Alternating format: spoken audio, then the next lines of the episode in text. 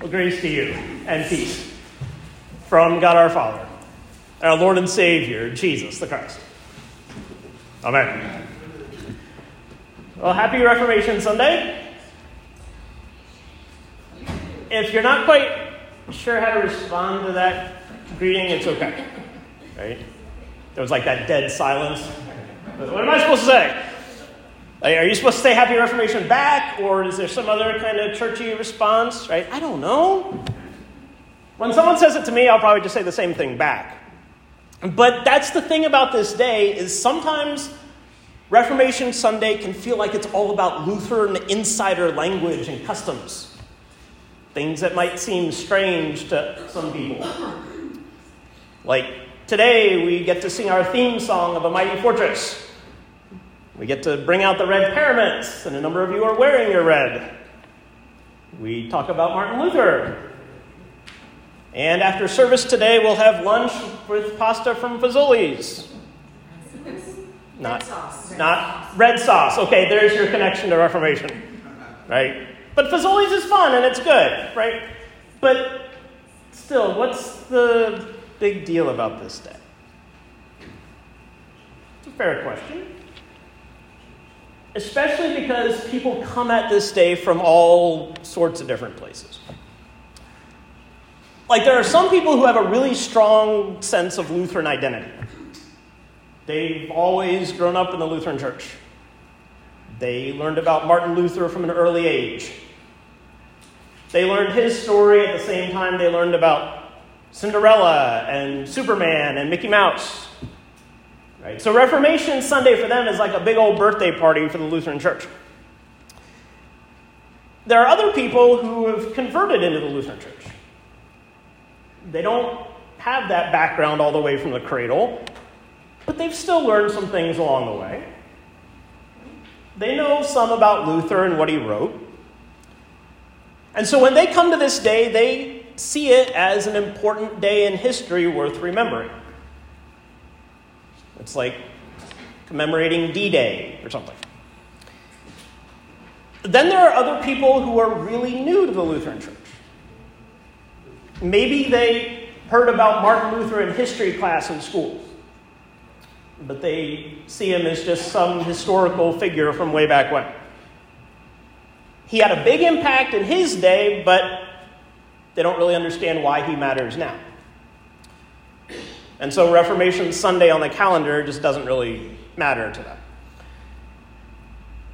And then there are some people who aren't familiar with Martin Luther at all. They often get him confused with Martin Luther King Jr. So instead of Martin Luther King Jr. Day in January, this feels like Martin Luther Day in October. And yet, no matter where people come from in approaching this day, this day is still important. But why? Well, the real quick history lesson goes like this. On October 31st, 1517, an Augustinian monk named Martin Luther posted his 95 theses, or 95 statements, on the community bulletin board on the door of the Castle Church in Wittenberg, Germany. And these 95 theses were basically 95 reasons why the behavior of the Roman Catholic Church at the time was wrong. And like a controversial video online now, it went viral due to the printing press. Which, of course, landed him in a whole bunch of hot water with church leaders at the time. But why should we care about that now? It sounds like it was just some big historical event from way back when. What difference does it really make for us in our lives? Well, I'll give you a hint. It's not primarily about Luther. In fact, Luther himself didn't like people calling themselves Lutherans. The story goes that he said something like, what am I but a sack of maggots that you should name yourselves after me? If anything, call yourselves Christians. But of course, the name still stuck. We still tie ourselves back to him. We still share his theology. But there's a danger here. Even though we respect Luther, there's a danger. And it's a danger we can see in our gospel reading. Every year on Reformation Sunday, we get this same section from John 8. And it goes something like this Then Jesus said to the Christians who had believed in him, If you continue in my word, you are truly my disciples, and you will know the truth and the truth will make you free. The Lutherans answered him, We are descendants of Martin Luther and have never been slaves to anyone. What do you mean by saying you will be made free? Yeah, okay, so that's not exactly how it goes, but you get the point. In this scene, Jesus is reminding the Jews who had believed in him that they're still slaves to sin.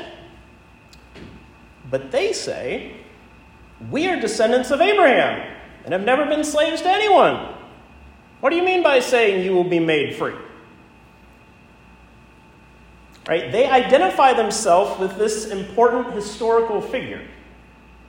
They think their religious pedigree means something.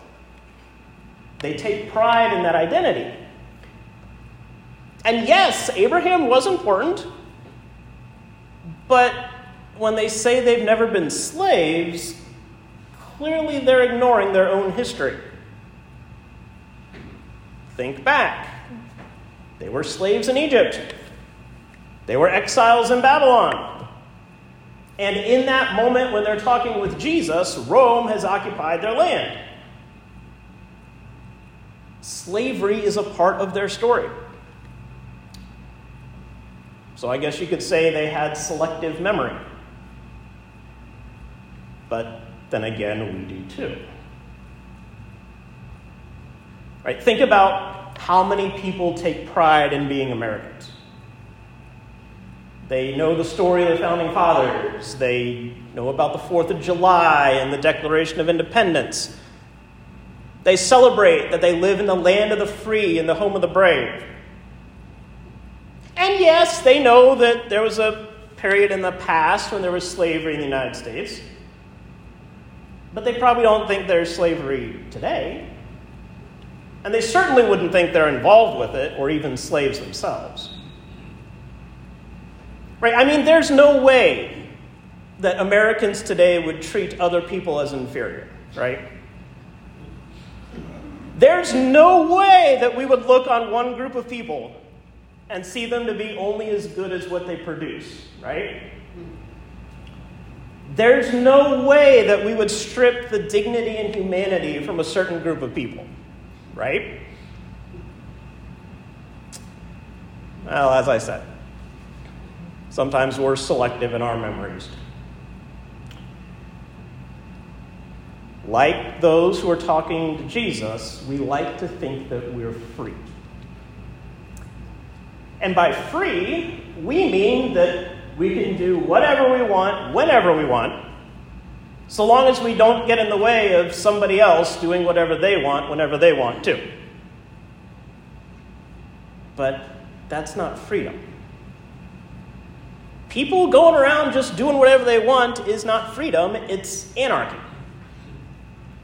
It's disorder. It's chaos. But that's what we think American freedom means, right? The Jews who were talking to Jesus thought they were free. They didn't understand how Jesus could see them as slaves to sin. Right? They're descendants of Abraham for crying out loud. We Americans are descendants of George Washington and Thomas Jefferson and all those guys. We Lutherans are descendants of Martin Luther. We know where we come from. We know our past isn't perfect, but we also know that we're not like, quote, those people. Whoever those people might be. We're not as bad as they are. And yet, we are exactly like those people because we are sinners too. Right? In our modern American culture, we don't really talk much about sin. We'll easily admit that we aren't perfect. We'll admit that we make mistakes, but there isn't much talk about sinfulness. The ironic part, though, is that we see our sinfulness all the time. We just don't call it what it is. We see it when we watch the news and hear of yet another mass shooting, or hear about neighbors in the world who are killing each other. We see it when we read our social media feeds and see people arguing and calling each other names about upcoming elections. We see it when we look in the mirror and see a fraud looking back at us. Our sinful condition is the reason why you despair over the state of the world. It's the reason why some people behave worse online than they do offline. It's the reason you hear that voice in your head that says you're worthless and unimportant and insignificant. Sin is that broken condition that all of us carry around with us simply because we're human. Even Martin Luther knew what that was like. Right, in his earlier years, Luther was so overwhelmed by a sense of his own sin. He was flooded with this existential dread. He always had this sense that God was angry at him and that nothing he could ever do would change that. Well, a friend and mentor of his, Johann von Staupitz, repeatedly told Luther that God's not angry. But those reassuring words didn't really help Luther. He was still in agony. It wasn't until Luther read the book of Romans in a section about God's love that it really clicked for him. There, Luther heard the message about how God changes us in Christ. That was the message he proclaimed with those 95 theses and in all of his other writings. And it's no surprise that Luther had this life changing moment by reading Scripture. In today's gospel reading, Jesus encourages his disciples to abide in his word. It is through being in a relationship with Jesus that we hear something extraordinary. We hear the promise that Jesus sets us free from sin. Jesus said, Very truly I tell you, everyone who commits sin is a slave to sin. The slave does not have a permanent place in the household, the son has a place there forever. So if the son makes you free, you will be free indeed. Now, I know that you've heard that before. Right? I know that truth is already in your head, but let it sink into your heart. Let it wash over you and refresh you. You are not defined by the brokenness around you or within you. Our world is not going to hell in a handbasket with increasing mass and momentum. You are not worthless or unimportant or insignificant. Instead, you are priceless and important and valuable because you belong to Jesus. like Martin Luther, you have been reformed. You are free from sin and free to be in loving relationship with God and neighbor. That's the reason Reformation still matters. Right? It's not a day to say, yay, we Lutherans are the best. It's not a day to idolize Luther. And it's certainly not a day to say mean things about the Roman Catholic Church.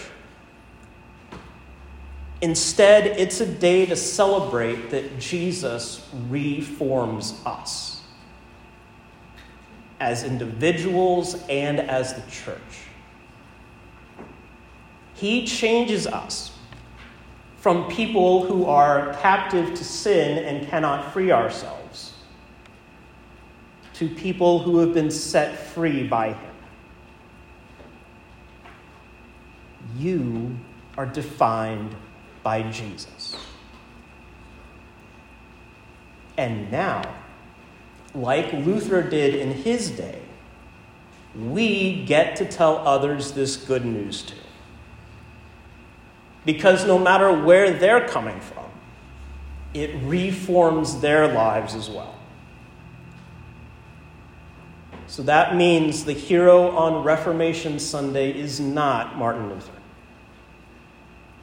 The hero on this day and every day is only Jesus.